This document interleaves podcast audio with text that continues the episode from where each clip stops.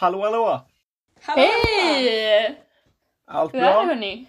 Ja, det är bra. Ja, men det är bra, bra. Lite trött kom man hem från sin spelläger precis. Jag känner mig helt så här reboostad för den här podden. Alltså så här, jag känner, jag har liksom hittat bara min nya motivation. Ja, det är fantastiskt. Gud vad härligt. Ja, men eh, ska vi ta och dra igång där helt enkelt? Det tycker jag vi gör faktiskt. Super. Ja, idag så ska vi prata lite grann om verktyg för aktivitetsplanering helt enkelt och Oh. vad de kan användas till och hur de kan användas. Styrkor, svagheter och vi kommer att diskutera mest våra egna tankar om det här. Och även diskutera gruppdynamik och hur det påverkar aktivitetsplanering och vad vi gör med aktiviteterna. Spännande. Yes. Spännande, eller hur? Super. Så då- Ska vi dra igång helt enkelt? Ja, Men det tycker jag vi gör. Okej, då kan vi börja då med Golden Circle. En ganska vanlig, som kanske många har hört talas om. Men det är ett verktyg som är indelat i tre delar. I mittersta cirkeln så finns det ett why. Varför? Varför gör du det du gör? Vad är liksom syftet eller målet med din aktivitet? Det är själva kärnan i Golden Circle. I nästa cirkel, som är mittercirkeln, där står det ett how. Vad gör du för att nå dit? Hur når du dit? Det är mer av ett koncept. Hur ska du nå dit? Ungefär. Och i yttercirkeln så står det what. Vad gör? Det här är mer kanske den praktiska planeringen och innehållet i din aktivitet. Är, ska du använda lekar, eller spel, eller diskussioner för att nå till ditt själva why. Varför du gör det. Och det här är ju då frågor man svarar på va? Som ett Ja, sätt att planera aktiviteter. Ja, exakt så. Man svarar på frågorna så får man en bra grund och någonting att hjälpa en att komma igång med aktiviteterna. Mm. Och det jag tycker är så starkt med den är att det blir typ, det blir mycket mer meningsfullt. För när man börjar med varför man gör någonting, då får du ju ditt syfte och så utgår du från det. Istället för att man bara, jag vill göra en, eh, jag vill göra just den här aktiviteten. Så istället Ja. så ser man liksom till vad det finns för behov typ. Och det känns ju mycket mer typ meningsfullt, tycker jag. Ja, men precis så. På ett sätt så sä- det säkerställer ju liksom i alla fall att man får ut någonting som är meningsfullt. Det kan ju mycket väl bli meningsfullt med andra om man gör en aktivitet bara för att.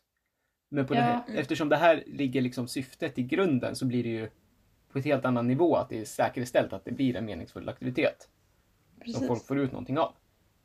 Ja, och den är också ganska lätt att utvärdera i slutet på något sätt. Ja, man har liksom konkret grund, verkligen konkret, och det kan bli väldigt lätt att utvärdera. Så om det är något man vill träna på så är det en bra, eh, Golden Circle en bra sak att börja med. Mhm. Och jag vet, att på tal om att den är bra, att jag tror att jag pratade med IGRsen på, de hade något så här Skype-möte typ, fast inte Skype, Zoom kanske det var. Och de sa i alla fall att de tyckte det här var ett väldigt bra verktyg att utgå från liksom, för att börja planera Mm. en aktivitet. Och jag känner att om det duger för IGRsen så duger det för oss. Är lite min Ja, filosofi verkligen. kring det. Ja, lite så. Om vi säger så så tror jag att det var det första jag någonsin fick lära mig om. Det var det första verktyget jag fick höra om när jag skulle åka iväg på mitt första läger. Det var ju så här Golden Circle. Ja. Det var det första. Och att liksom värdet i det försvinner ju inte. Alltså så här, att alltid se till ett syfte först. Det kommer ju alltid vara viktigt liksom, vad man än, var eller vad man än gör liksom. Precis. Yes. Vad finns det för svagheter med det här då? Den, jag tycker den är svår, om, om man är helt lost så är den svår att liksom komma igång med. Att den blir väldigt Ja. flummig på ett sätt. Om man inte har den minsta aning om vilket håll man vill gå åt så kan det vara svårt att hitta en bra början. Ska man sätta sig där och bara, vad har jag för syfte med det här? Vad är Man- för syfte med... Det är lite som att ställa sig frågan vad är för syfte med livet när man inte ens vet vad man vill liksom ta sitt nästa steg i dagen. Ungefär så. Lite Oh så God, ja. Det där är så sant. Och jag tänker, på ett Mm. sätt så hjälper det ju inte heller att komma på vad man faktiskt ska göra. Att den är ju mer bara väldigt mycket vägledning, men den är ju inte alls speciellt mycket, den hjälper inte dig kreativt liksom. Den hjälper inte att komma på ett syfte eller ett sätt att göra det på eller någonting, en lek att göra. Det hjälper ju inte alls med. Den kanske snarare är så att den kan hjälpa till om du sitter och diskuterar med någon annan. Om ni är två eller tre som gör en Golden Circle ihop. Men om du är ensam så kan det vara svårt. Använd det gärna Mm. tillsammans ja. Det blir Mm. lättare när man får Ja. diskutera det. Och så är det överhuvudtaget med typ alla verktyg. Alla de här verktygen, det är liksom inte så att de bara säger så här, exakt det här ska du göra. För det går det inte att säga liksom, för alla situationer är ju helt olika. Så det där med att inte planera själv är ju, tycker jag, generellt sett en ganska bra utgångspunkt just för att man får in fler idéer. Liksom. Så länge man inte har någonting där man bara, jag vet exakt hur jag vill att det här ska utföras. Eh, Mm. För då kanske man vill göra det själv. Liksom. Verkligen. Kan vi till och med komma på lite exempel på alltså ett syfte? Kan vi komma på ett, ex exempel på syfte, ett how och ett what? Bara för att Mm. liksom konkretisera. Ja, men det kan vi göra. Bara lite on the fly här liksom. Ja, ja. Jag utmanar er. Ska en person slänga ut ett why och så nästa how och nästa what? Okej, eh, why? Varför gör vi det här? Okej, vi gör det för att vi vill, vi vill lära andra människor om eh, eh, overshooting day. När typ jordens resurser gått förbi någonting. Oh, ja. Mm. How? Då tänker jag, okej, hur gör vi för att nå dit? Ehm, då tänker jag något sorts koncept där vi typ gör någonting, alltså typ vi gör någon sorts aktivitet och sen bara tar någonting slut. Så här som att liksom, typ det är meningen att man ska fortsätta, men sen bara kattas det av liksom. Och att Oh, jag man typ det. avbryter det.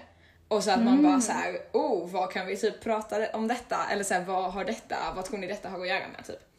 Så tänker jag. Det anknyter ju väldigt bra till det här syftet också ja. Ja. Och då kan vi komma på en lek, då kanske man, mitt jobb då, att komma på en lek där man helt plötsligt avbryter någonting. Mm. Och jag, ja, oj, nu är det svårt här. Lite spontant tänker man man skulle kunna göra någon sorts, eh, oh. Men ta den här när man ska lägga ut plattor och gå på.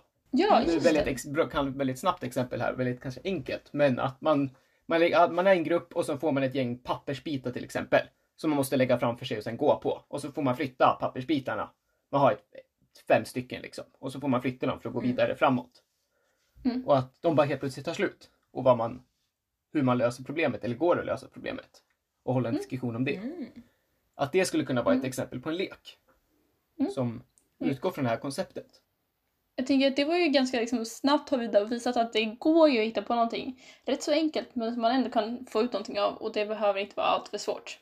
Eh, Det kan vara så enkelt som vi precis gjorde det. Mm. Och eh, nästa modell här nu då, det handlar ju om att så här, lägga ut och utveckla sitt mål.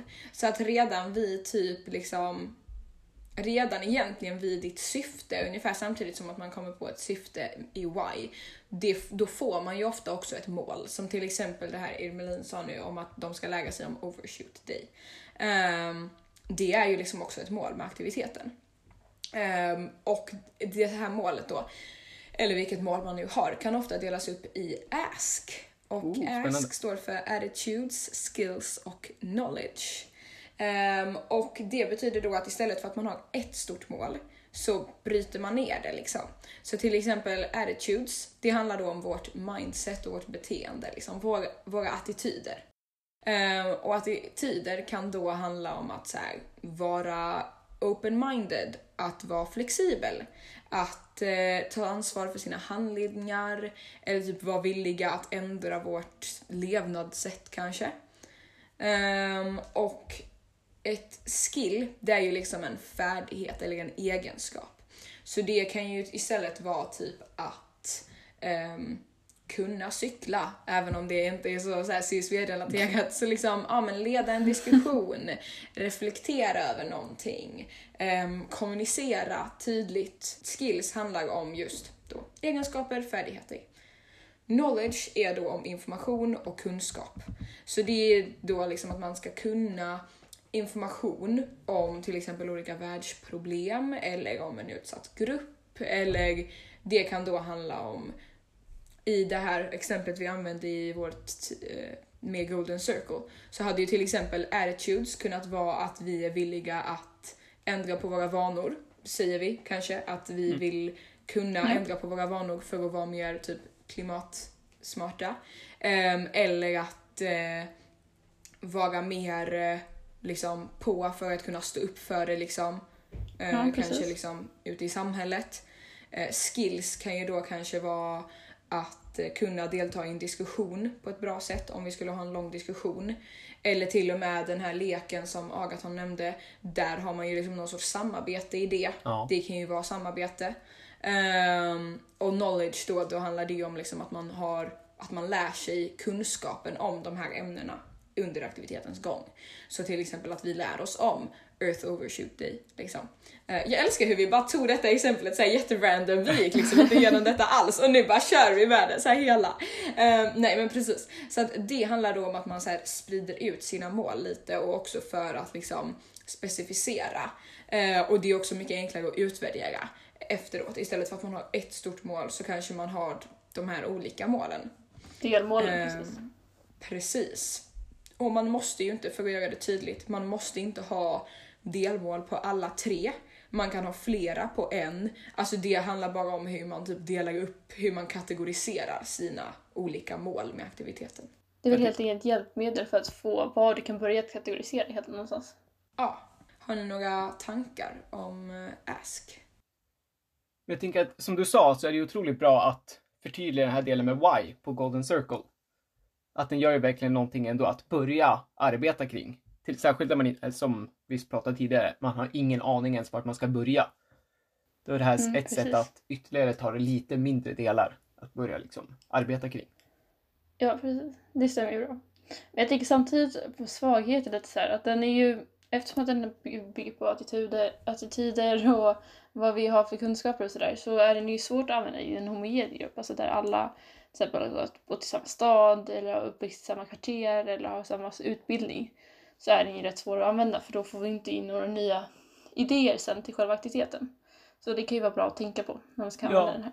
Och för att utveckla på det också att det är något som jag har tänkt mycket på också att man eftersom det kräver att, att personen som utför aktiviteten kan en färdighet. Det krävs ju att man ska kunna färdigheten för att kunna lära ut den. Eller att man har kunskapen för att lära ut den. Eller att man har en attityd som inte alla andra har. Och är det som i typ en lokalförening så kanske alla har ganska liknande, alltså de är lika ålder, de är lika, har samma utbildning och så. Då är det sällan att man har det här, äh, det som skiljer sig lite. Man har en annan attityd än alla andra som man kan lära ut. Mm. Men jag tror också att det är viktigt att se att det är också sånt som man kan typ plocka in utifrån liksom. För att det, till exempel så kan man då säga att man, om ingen har bra kunskap om ett specifikt ämne, då kanske man kan kolla på en dokumentär om det istället. Absolut. Så att det, det handlar snarare om att det är viktigt att typ få in nya, ny information eller nya perspektiv. För det är ju, så, det, är ju det all aktivitetsplanering går ut på. Man måste ju alltid ja, lära precis. sig något nytt. För att annars, om man bara gör någonting som alla redan har gjort 20 gånger, då, då behöver vi inte göra det liksom. Um, Så att det kan också vara att ta in någonting liksom utifrån, eller vad man ska mm. säga. Absolut, men att man är medveten i alla fall om att... Ja, eller hur? Mm. Bra sagt. Då så, nästa då. Då har vi Dr. GA som är en förkortning då som står för Do, Reflect, Generalize och Apply. Som är ett sätt att dela upp hela aktiviteten i olika faser, som man kan kalla det. Där man börjar med att do, att man gör någonting. Det kan ju vara till exempel som vår aktivitet som vi ja, huftade lite. Att man gör den här leken, man lägger ut alla plattor som sen blir borttagna mitt i. Då har man liksom gjort någonting, man har rört på sig. För i CSV pratar vi ofta om aktivitetsbaserat lärande. Att man gör någonting för då lär man sig det bättre. Och sen går man då över ofta i CSV till en debriefing, eller en diskussion. Där första steget då är reflect. Och då pratar man ofta om själva aktiviteten, det vill säga man reflekterar över aktiviteten. Att det kan vara specifika saker som man reagerade på eller som man fick en aha-idé eller bara vad gjorde man? För att liksom bring it, bring it together och man pratade igenom hur det kändes och så. Det kan vara en fråga som är hur kändes det när vi tog ifrån er era papper? Och hur löste ni problemet? Och sen så är det generalize och då pratar man om helheten på aktiviteten, liksom konceptet. Och det kanske kan kopplas, på ett sätt kan det kopplas till how i Golden Circle. Mm. Att man pratar om hur det kopplas till en, mer, alltså till en världen utanför. Att då börjar man prata om overshoot day och vad det innebär för världen och så vidare. Och vilka konsekvenser det får och vad man, ja, vad det är. Hur vi själva påverkas av det till exempel. Ja men exakt. Och sen så har man då apply där man diskuterar i debriefingen vad man faktiskt kan ta ur, ur aktiviteten och implementera i sitt eget liv. Att man kanske ska börja tänka på att köra mindre bil för att skjuta fram overshoot dig lite. Och då är det någonting som man ja, kan ta vidare från aktiviteten helt enkelt. Jag tycker att den är liksom väldigt bra för att fånga, liksom fastna helt enkelt. Fastna i syftet och liksom konkretisera hela aktiviteten egentligen. Den är ju väldigt tydlig med hur du ska gå tillväga från början till start. Eller från start till slut helt enkelt. Ja precis och när man har Alltså typ den är ganska lätt, alltså det är ju ett sånt verktyg som man ofta lär till exempel folk som ska iväg på step up. När de är typ 14-15, liksom som första verktyg. Och det är ju för att den är väldigt, den är väldigt lätt att utveckla en idé med. Um, liksom att om du har någonting och sen okej okay, vad kan vi göra som kanske symboliserar detta eller som knyter an till detta.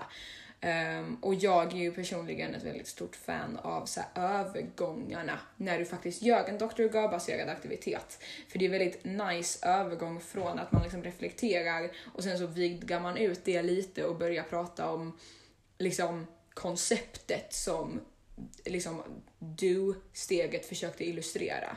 Um, eller knyta an till. Och sen att man liksom vidgar det ännu mer. Och sen till slut att man kanske tar det här liksom steget ut till apply. Att man liksom försöker få något med sig hem eller vad man ska säga. Mm. Verkligen. Och jag tycker om också att den blir ju, det blir mindre press på själva aktiviteten som kan nästan vara det jobbigaste delen att planera. Ja. Att I vårt fall så var det här att man ska lägga ut papper, att det kanske inte är den djupaste aktiviteten liksom. Nej. Men ändå att man har gjort någonting och sen diskuterar det. Så kan det liksom ändå rädda, alltså på ett sätt så kan man ändå få med sig det här syftet.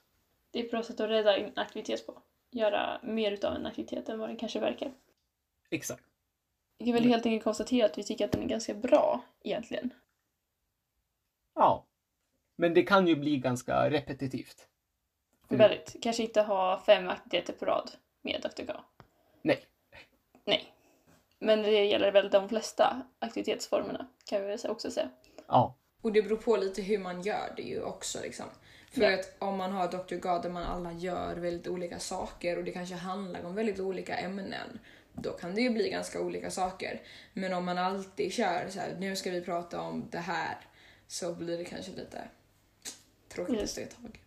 Sant. Ska vi fortsätta med gruppdynamik i så fall? Ja, men tycker jag är spännande.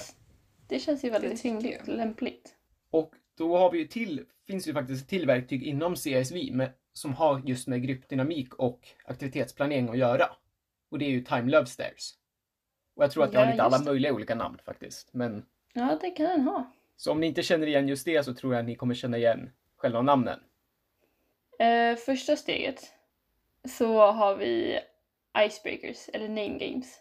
Alltså där vi börjar lära känna varandra helt enkelt. Och våga börja prata med andra människor som vi aldrig träffat förut till exempel. Och sen har vi ju communication. Det är den här första konversationen när man lär känna, man hör folk att någon hade en hund när de var liten. De här små ja. detaljerna som hjälper en att ja, förstå folk lite liksom. Kanske hitta någonting som man kan connecta med. Exakt. Och liksom börja kommunicera, för det är ju så man börjar formas som grupp. Liksom, att hur, hur kommunicerar vi i den här gruppen? typ? Ja. Um, ja. Och sen går man ju då vidare till tredje steget på den här liksom, trappan och det tar ju lång tid. Det är lätt att bara säga så här, nästa steg, nästa steg, nästa steg. Ja. Men detta är ofta liksom, man jobbar ju på ett steg ganska länge. Eh, men nästa steg då, det är ju när man börjar samarbeta med varandra. Och det är ofta då i mindre grupper, att man liksom, ja ah, men nu du och jag jobbar tillsammans här i par eller i, i lite mindre grupper liksom. Uh, och det hänger ju ihop med nästa steg då som är teambuilding och då ska hela gruppen kunna jobba tillsammans allihopa. Exakt, det är där man, de kopplas ihop. De går ju går långsamt och där kan det vara ganska svårt att se skillnad på dem och det kan ta väldigt, väldigt lång tid. Men de är en fin kombination när man väl klarar dem. För om man då klarar det med steg fyra med teambuilding då kan man ju komma till nästa som är trust eller tillit. Att våga lita på varandra och att en grupp börjar känna tillit till varandra helt enkelt. Och det är steg fem som sen leder vidare till steg sex. AG? Yes, och då har vi ju roleplay eller simulation games som man ofta, som är väldigt populära inom CSV. Att man gör lite olika simulationer. Och det är liksom, då skapar man, som aktivitet så skapar man en situation som inte är lägret. Att man är kanske en annan, man går in i en annan karaktär och man gör saker man kanske normalt inte skulle göra i sitt vardagsliv. Precis. Och den är ju väldigt svår att utföra, till exempel utan steg 5, trust, utan tillit. För om du inte känner andra och inte känner att du litar på andra, då kan det vara väldigt svårt att spela en annan roll. Och när andra plötsligt spelar andra roller och gör saker de inte hade tänkt sig göra, eller som de egentligen menar att göra, utan det är bara ett spel. Men om du inte litar på någon så kan det vara svårt att förstå. Jag kommer ihåg... Får jag bara dra en liten snabb anekdot? Gör det. Ja, jag kommer ihåg att jag hade väldigt svårt att förstå vikten av det här. Att jag var liksom en ung kille, jag var såhär, vad fan, man kan väl liksom köra en simulation lite till hipp som happ. Det är inte så viktigt. Men så var det någon som sa det att, tänk dig att någon skulle i en aktivitet bli skitarg. Att om jag, vi tre skulle hålla en aktivitet tillsammans och så skulle Mm. jag bli skitarg på Emilia. Ja. Och det här var början på lägret. Och så skulle vi ha massor med personer som satt satt där och tittade. Och vi, skulle, vi visste att det var en simulation. Men att det blir ganska snabbt att alla andra blir väldigt obekväma. Och de vet inte, om de inte känner mig som person så har ju de ingen, inget sätt att avgöra om det är en simulation eller inte. För de, de skulle lika gärna kunna vara att jag blir riktigt arg. Du är så här du alltid blir, exempel. Man kan inte se skillnad. Ja, och även om jag sen förklarar att det var en simulation så kan det ganska permanent förstöra deras relation till mig. För att det är fortfarande den här lite kanske skräcken eller obekväma relationen till mig då. Det blir ganska, ganska snabbt kan det förstöra ett läger. Eller en grupp. Mm, verkligen. Och just det här också skillnaden mellan till exempel då, alltså för roleplay kan ju ofta vara mer kanske kännas som mer på låtsas än en simulation. För roleplay då har du ju liksom en, då har du fått en roll och det är väldigt tydligt i typ spelet eller leken eller under aktivitetens gång att det, alla har olika roller. Eh, medan en simulation är ju mer baserad, väldigt ofta i alla fall, på att deltagarna inte vet att det är en simulation. Um, liksom, så till exempel på mitt läger som jag kom hem från för bara några dagar sedan så körde vi en simulation där det gick ett larm och plötsligt behövde vi gå och sätta oss i ett skyddsrum. Och det var ju liksom ingen som visste att det, det var ju säkert vissa som liksom fattade lite att så okej men det här kanske inte är på riktigt. Men det var ju ändå någonting som var liksom det var ändå någonting som hände på riktigt och våra reaktioner var liksom ärliga och genuina. Och sen att man pratar om det efteråt och särskilt i en sån situation Ja. då utsätter man ju varandra för väldigt mycket liksom stress och det krävs ju att man är trygg i en grupp för att det inte ska liksom verkligen alltså typ traumatisera en på lång tid liksom. Så att det är ju super, super, super viktigt. Ja, det stämmer ju verkligen bra. Och bara som ett, det behöver inte vara just roleplay och simulation som kan skapa problem. Nej. Bara att försöka få folk att samarbeta när man inte ens känner varandras namn. Eller vet varandras namn liksom. Det är också väldigt, det kan bli väldigt stelt och bli väldigt jobbigt. Som också kan skapa ganska stora konsekvenser liksom senare. Så det är viktigt att se var, om man jobbar med en grupp liksom, det är viktigt att se okej men var är vi här? Och inte typ hypa upp sig själv eller säga nej men vi är säkert där. Utan det är bättre att vara, ta det säkra före det osäkra liksom. Ja. Men det är ju, gruppdynamik avgör liksom verkligen var du kan sätta gränserna för din egen aktivitet och den är väldigt viktig att anpassa sig till. För det avgör ju liksom om du får ut någonting av aktiviteten, om eh, du får till exempel om du, om du anpassar dig efter var din grupp ligger någonstans i gruppdynamiken och på the, uh, the time of Lobster. Så är det liksom, om du gör det så kan du få en fantastisk reaktion. Du kan få, um, alltså du kan få dina, de som är med i aktiviteten kan bli jättetaggade på att komma nästa gång och vara med igen och göra mer saker just för att de känner sig, kanske känner sig bekväma med att du anpassade efter vad de kände för. Eller vad de kunde och var de var någonstans. Och det kan ju få väldigt fina reaktioner. Verkligen. Mm. Vad finns det för svagheter då? Ja. Det jag har i alla fall reagerat på är att folk ofta ser det som ett mål att ta sig upp för den här trappan. Mm. Att man ska liksom göra den här, man, nu har man precis gjort en teambuilding aktivitet och man bara shit vad vi samarbetar med varandra. Och så ska man göra den här liksom, man ska sätta blindfolds på folk. Och de ska få gå runt och de ska få, alltså, behöva Mm. verkligen lita på varandra. Och det kan göra väldigt mycket skada. Men att man ser det som ett mål att ta sig igenom hela den här trappan, även om det absolut inte är det. Det är inte det vi kommer hit för att göra. Nej, målet är ju inte att komma... Det är ju, det är ju, det är ju det visserligen en trappa. Men den är inte så att om du har kommit upp på toppen så är det mest lyckat. Utan det handlar ju om att du ska liksom... Om du kommer vidare till ett steg så är det fantastiskt. Men det handlar inte om steget i sig, utan det handlar om var gruppen är någonstans. Mm. Ja, man tappar ju lätt fokuset på fredsutbildningen liksom. Uh, och någonting jag också har upplevt är väl den här med att folk bara, ja ah, nej men vi måste fokusera på att uh, folk ska börja samarbeta med varandra nu så vi kan inte göra den här djupa fredsutbildande aktiviteten. Och det är klart att man inte kan utsätta gruppen eller deltagarna för någonting liksom obehagligt om de inte litar på varandra. Men det finns ju massa olika sätt att göra en bra fredsutbildande aktivitet. Mm. Så det finns ju absolut inget skäl att, alltså visst om du typ har ett helläger, första aktiviteten borde vara att de ska börja lära känna varandra. Men ja. det finns liksom inte heller det är liksom inte heller ett krav på att alla ska vara bästa vänner för alltid för att göra en fredsutbildande aktivitet, utan du kan göra den fredsutbildande utan att kanske sätta jättestora krav på att de ska lita på varandra eller dela med sig av personliga erfarenheter eller göra någonting väldigt svårt tillsammans, utan man kan fredsutbilda på ett lättare sätt också. Liksom. Ja. Bra sagt. Kanske vi ska så här sammanfatta lite grann vad vi har pratat om idag. Eller vad säger ni hörni? Det låter bra. Så vi börjar då med Golden Circle. Den tredelade diskussionen, äh, verktyget för att använda aktiviteter på ett bra sätt får en tydlig skillnad på why, varför du gör något, how, hur du gör något och what, exakt vad du gör. Och väldigt lätt att använda och väldigt, den är stor, finns stor användningsområde för den. Mm. Och vi fortsätter med Ask som då är en, ett sätt att specificera och utveckla vårt mål med en aktivitet. Och den baseras då på attitudes, skills och knowledge. Och det är alltså de här tre kategorierna man använder för att dela upp sitt mål. Yes, och sen hade vi då Dr. GA som är då ett sätt mer att fokusera på att dela upp det du ska faktiskt göra i aktiviteten. Att för att få en, ett bra flyt i aktiviteten och se till att ditt mål verkligen uppnås och ditt syfte uppnås. Helt rätt. Och sen så för gruppdynamik som då vi idag pratar så har vi Time Lobster. Ett sätt att avgöra var någonstans din grupp är så att du kan anpassa dina aktiviteter efter gruppen och få ut så bästa möjliga resultat som möjligt. Yes. Yes.